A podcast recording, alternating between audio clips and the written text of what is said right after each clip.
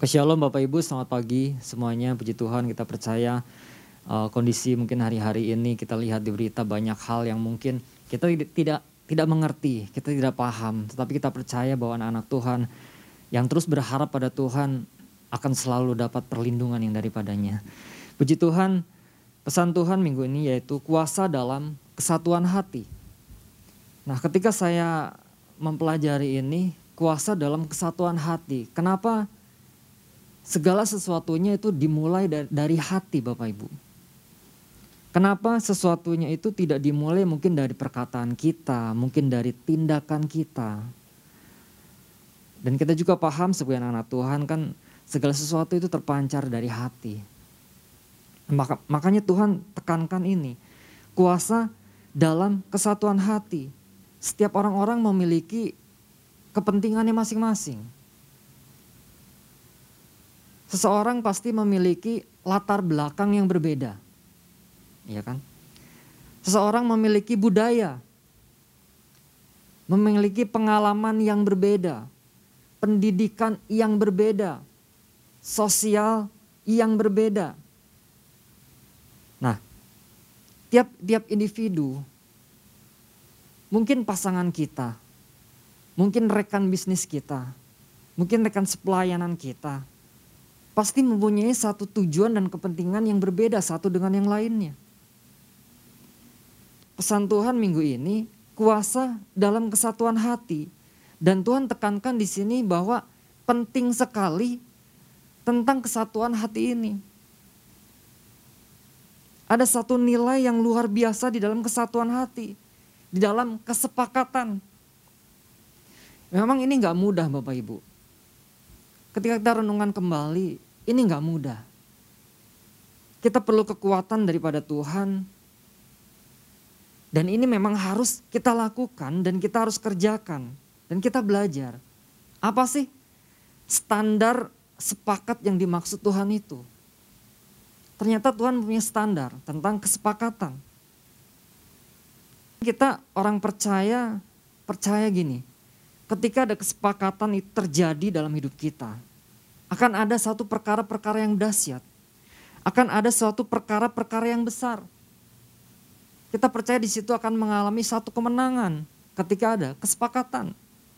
Kita percaya gini, bahkan gini, ketika kita ada kesepakatan, kita dapat mengalahkan godaan si musuh. Nah, makanya Tuhan tekankan ini penting sekali tentang kesatuan hati. Kuasa dalam kesatuan hati. Nah mari kita buka dalam Matius 18 ayat yang ke-19. Dan lagi aku berkata kepadamu, jika dua orang daripadamu di dunia ini sepakat meminta apa pun juga, permintaan mereka itu akan dikabulkan oleh Bapakku yang di sorga. Nah saya akan baca yang menjadi pesan Tuhan minggu ini di Warta ada Bapak Ibu. Jika kita sudah sering mendengar sepakat atau bersatu hati. Dan merasa telah mempraktekannya, namun lewat pesannya ini Tuhan menekankan kembali makna kata bersatu hati. Untuk kali ini dilakukan dengan cara yang benar. Berarti kan ada satu perubahan-perubahan mungkin kita selama ini berkata saya sudah bersatu hati. Saya sudah bersepakat dengan suami saya. Saya sudah bersepakat dengan istri, anak, rekan sepelayanan, atau rekan bisnis saya sudah sepakat. Nah, tidak sedikit orang percaya telah datang kepada Tuhan dengan bersatu hati dan mengajukan berbagai permintaan. Namun apa yang diharapkan tidak kunjung tergenapi. Pemahaman orang percaya selama ini tentang bersepakat adalah datang kepada Tuhan bersama dengan individu lain yang ia ajak bersepakat. Lalu mengajukan permintaan yang sama Nah di sini perhatikan, namun ada beberapa hal lain yang sering kali tidak diperhatikan. Nah menarik sekali di sini Bapak Ibu, apa sih sepakat sesuai dengan standarnya Tuhan? Seringkali kita kan merasa yang saya katakan tadi, kita sudah sepakat dengan pasangan kita. Kita merasa kita sudah oke okay lah, kita sudah bersatu hati. Kita sudah bersatu hati dengan rekan sepelayanan kita, dengan rekan yang lain mungkin. Tetapi gini, ternyata setelah kita selidiki di kata sepakat itu ternyata ada kepalsuan di dalamnya. Dan kita berkata, ya udah deh, saya sepakat aja dengan kamu. Ya udah deh, saya sepakat aja dengan papa. Ya udah deh, saya sepakat saja dengan mama. Ternyata gini kan, di dalam kesepakatan itu ternyata hanya ada kepalsuan saja. Daripada ribut, ya udah deh, saya sepakat aja. Nah, apakah seperti ini? Sedangkan bicara tentang sepakat itu kan bicara tentang sebuah tujuan. Ada tujuan yang harus dicapai.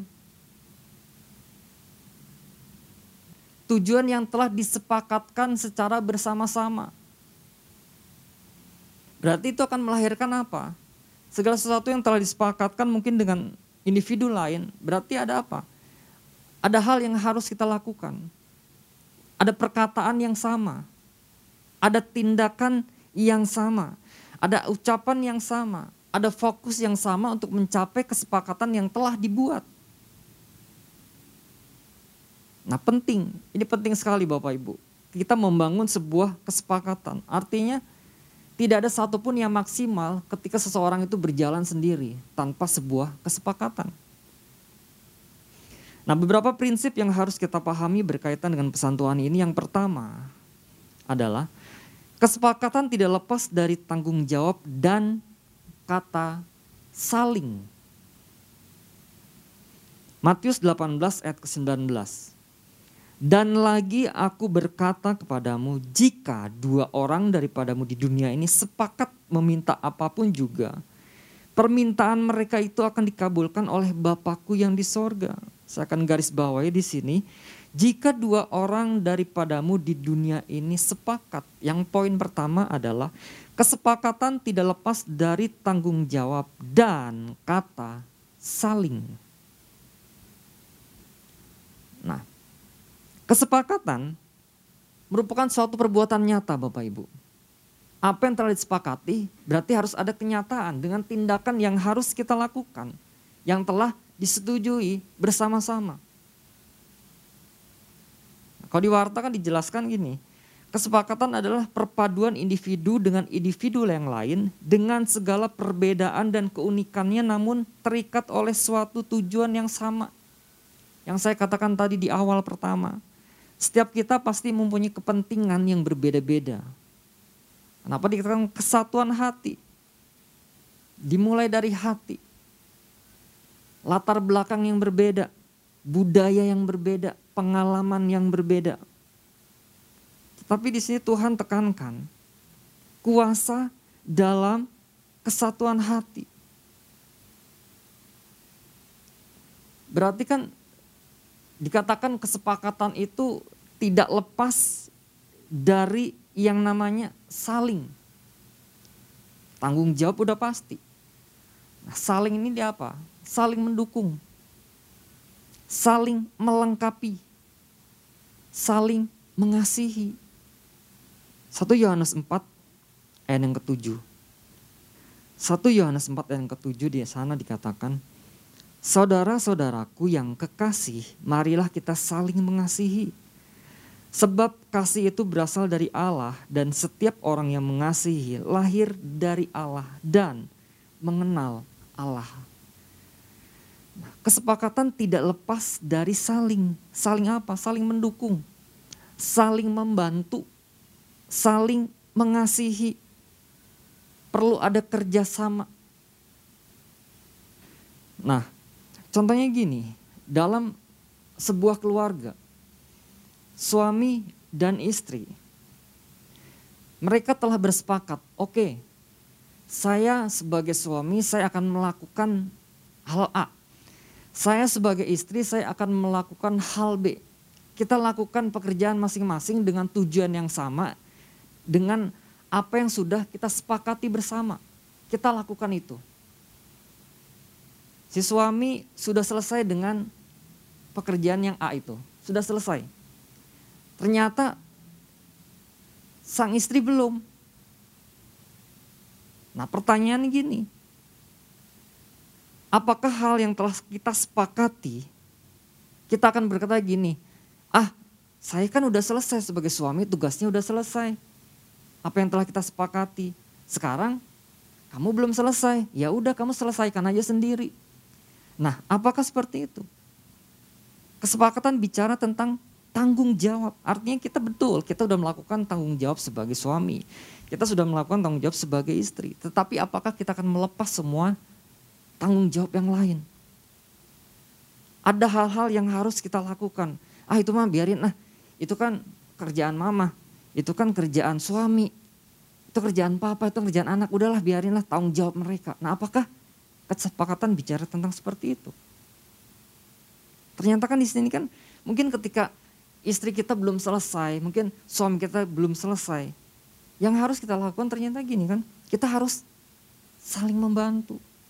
Kita membantu mereka, kita mengasihi mereka. Oh ya, mari kita kerjasama.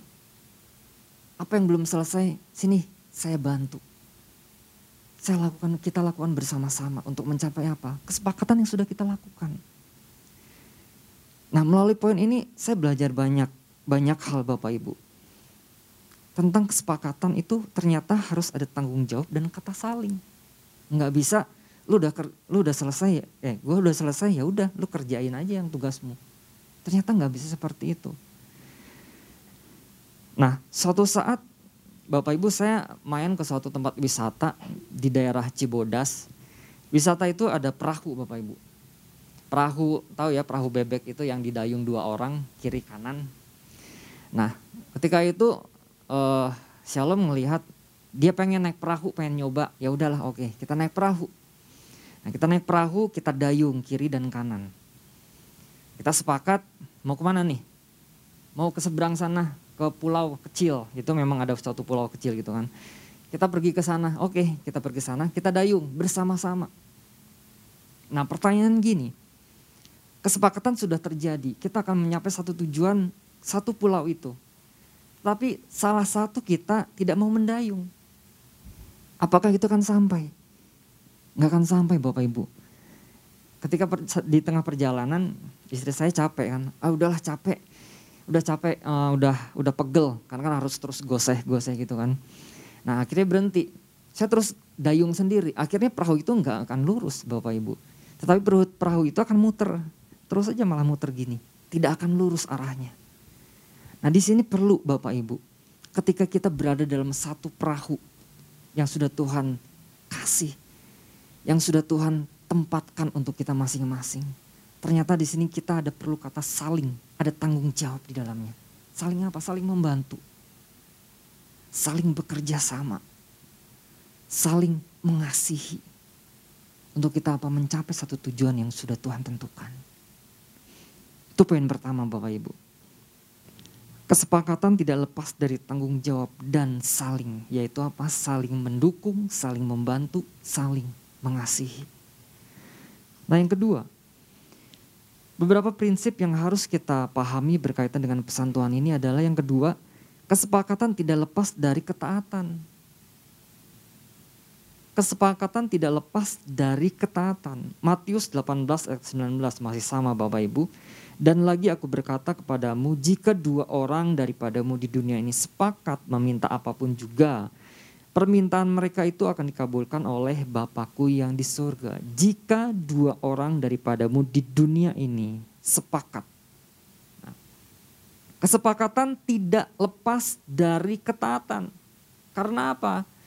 Karena kesepakatan tanpa ketaatan itu tidak akan pernah jadi apa yang namanya kata sepakat.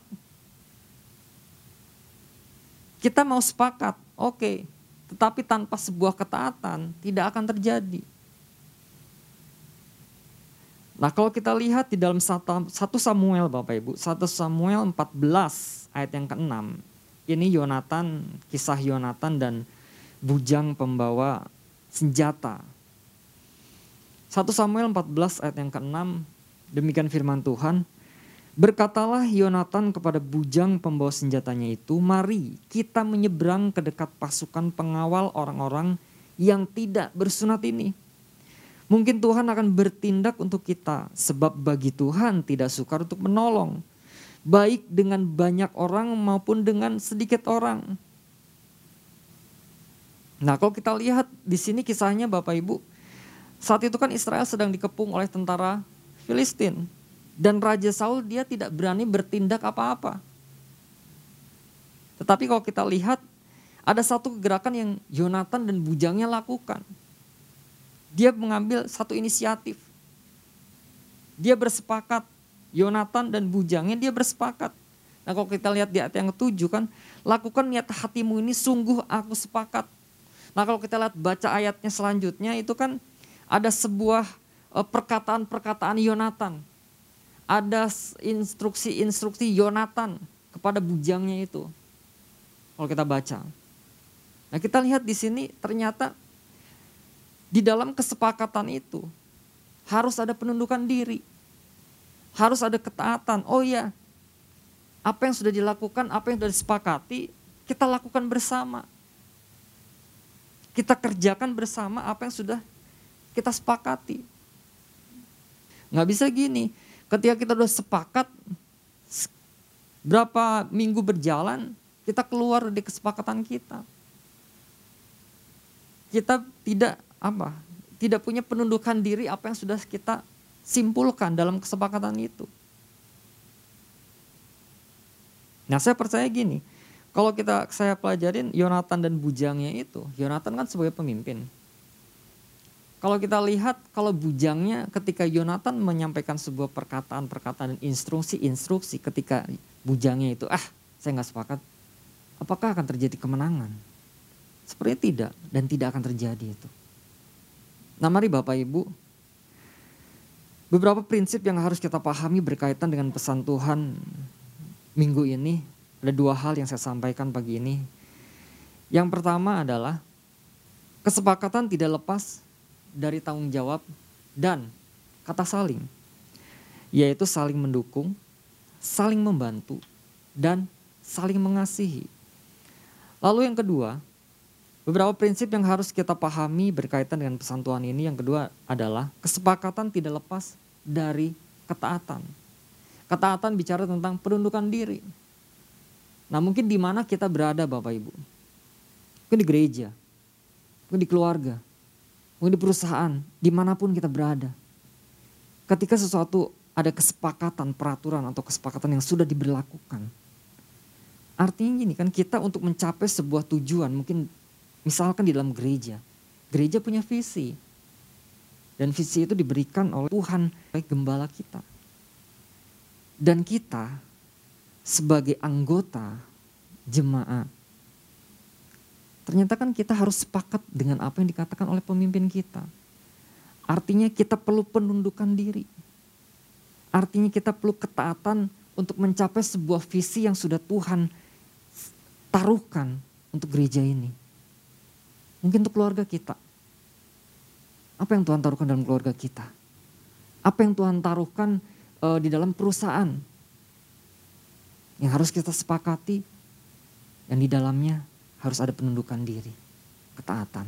Nah mari Bapak Ibu, pagi hari ini dua hal yang saya sampaikan. Secara pribadi saya belajar hal tentang, banyak hal tentang kuasa dalam kesatuan hati. Ternyata di situ Tuhan ingin kita sebagai eh, orang-orang percaya kita pahami lebih lagi tentang kesatuan hati ini, tentang kesepakatan ini, karena akan ada sesuatu perkara yang dahsyat ketika kesepakatan itu terjadi. Bahkan gini kan saya awal dikatakan mungkin ada eh, kuasa-kuasa si musuh yang akan mau mengerjakan kita nih, akan mengelabui kita. Tapi dengan kesepakatan yang sudah kita lakukan mungkin dalam keluarga kita, dalam gereja kita, kita sepakat bersatu hati. Kita percaya gini, kuasa musuh tidak dapat berbuat apa-apa Bapak Ibu. Karena apa? Ada kesatuan hati di dalamnya. Nah mari Bapak Ibu, kita sama-sama belajar pagi hari ini. Kita terus minta pengurapan daripada Tuhan. Karena kita percaya kekuatan itu datang daripada Tuhan. Tuhan Yesus memberkati.